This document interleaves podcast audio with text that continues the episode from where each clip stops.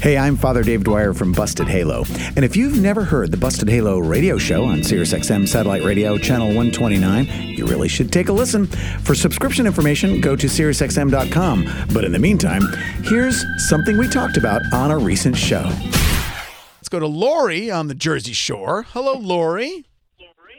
Hello, Father Dave. How are you? I'm doing pretty well. How about you? What's going on?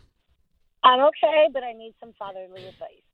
It's time for Father Dave to dispense some fatherly advice. Alrighty, uh, Lori, I will uh, do my best. Give me give me a little bit of the situation. What's going on there? Okay, so um, I'm a mother of five. Uh, I've been working for the church for probably 25 years. I have a master's in theology, and I was just let go of my job as a campus minister, kind of without an explanation. Um, sort of with some pay, let go right before Easter. Very weird, and I'm feeling kind of sad and a little resentful towards the church. Okay, all right. Do So Yeah, I mean, like I'd rather I'd rather go work like as a waitress with good, honest, clean living because I feel like I wasn't getting um, transparent answers about why okay. I was getting that. Okay, so that's my beef, and help me out, Father. No, the good. I will. I'm happy to help you, Lori. So, uh, although I mean, I when I say that, I don't know if I'm the got the magic answers or whatnot. So, you were working for the church. You said for how long? I've been working for the church uh, for 25 years. I started as a missionary, Wow. and then I did uh, youth ministry, and then I did uh, campus ministry, and then I got went back for my master's in theology, all while raising five kids, and I was Wow. you know, the whole thing. Wow. And, and, and, in all those in all those in all those times, Lori, were you all working for exactly the same people, or was it different churches or organizations? Um, like eight years, one, four years, one, and two years my last job. And how did those other ones end? Those were definitely longer than your last job. How did those end? Pleasantly or Uh, usually on my um, Right. Because I had to go. I had Gotcha, you know gotcha, more okay. children that I could handle, and yeah. Sure, sure. So, Lori, I mean, the the the first thing I will say is that, um, oh, we have it. Lori's phone is making funny noises. Lori, the first thing I'll say is honestly something, and I I really try not to to make this sound trite because I've repeated this a lot throughout my life because I heard it in college from my the chaplain who was the the priest on the staff there at my college campus ministry. And it really comes in handy for me in a lot of situations in the church. And uh, what he said was don't ever let a catholic spoil your catholicism and obviously that goes beyond a single person to, you know, a uh, hiring committee or the people that were in charge. It's certainly absolutely in the last several months or several years, I have had to repeat that when we're talking about the scandals in the church. Um, but his point was, and I think this is absolutely we must take to heart or we're or we're all done and the church is you know got no hope that the church is the body of Christ. And the church is that which we believe Jesus actually created himself. He used the word church. That's how it's translated in the scriptures. When he you know said to Peter on this rock I build my church. So we believe that the church itself certainly surpasses all of the human beings that make up the church, e- even you know being greater than the sum of the parts, even. And so, obviously, if it uh, if it's greater than all of us, all 1.2 billion of us, it certainly is greater, more important, more holy, more sanctifying than one or two of us. And so, when when I hear him say that down through the ages, uh, still echoing my, in my mind. He uh, went home to God a few years ago. God bless him. But um, that that really reinforces my belief that the church is this this thing that in, is inhabited by the Holy Spirit as well as us, and is run by, executed by, and, and all the mechanics of which are dealt with by us fallible humans.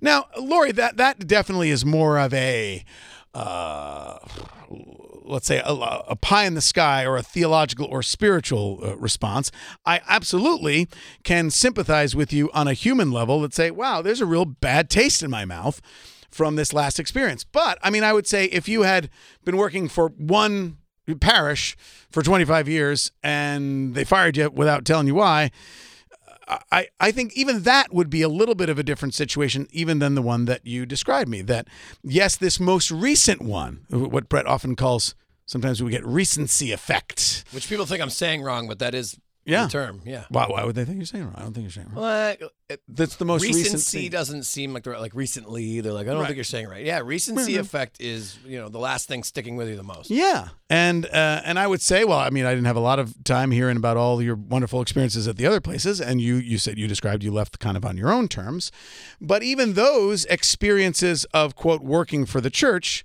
were in, in looking back on them on the whole more positive than this more recent one which you I'm even just saying objectively because I mean I think that's one of the reasons why having another voice um, offering advice is sometimes we got to get out of our own head or our own heart and our, our emotions. Objectively if you've got eight years here four years there those were all great and the two years was a bad one even just numerically um, one would think that shouldn't overwhelm all of the other good experience for working with the church. Now, again, Lori, I'm putting that all parenthetically by saying that that is in no way to say you shouldn't feel what you're feeling.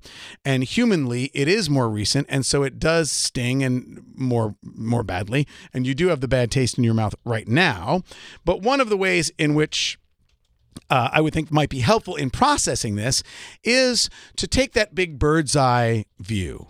Uh, I mean, we learn this from our Jewish brothers and sisters. The fact that even when we struggle in our relationship with God, what they do very well in their practice is recall the good that God has done in their lives, even when right now isn't going great. And I think that that's a struggle for all of us. And I'm glad that we've adopted that into our Christian prayer that we should always not just recount, but highlight and repeat for ourselves the ways in which God, the body of Christ, or church has been good for us particularly in times when it when it's not been good for us. So maybe as kind of a prayerful exercise, I'd encourage you to um, reflect on those years that you worked for the church, even at this current job. I would say because I would imagine, well, while it ended badly, they weren't being transparent.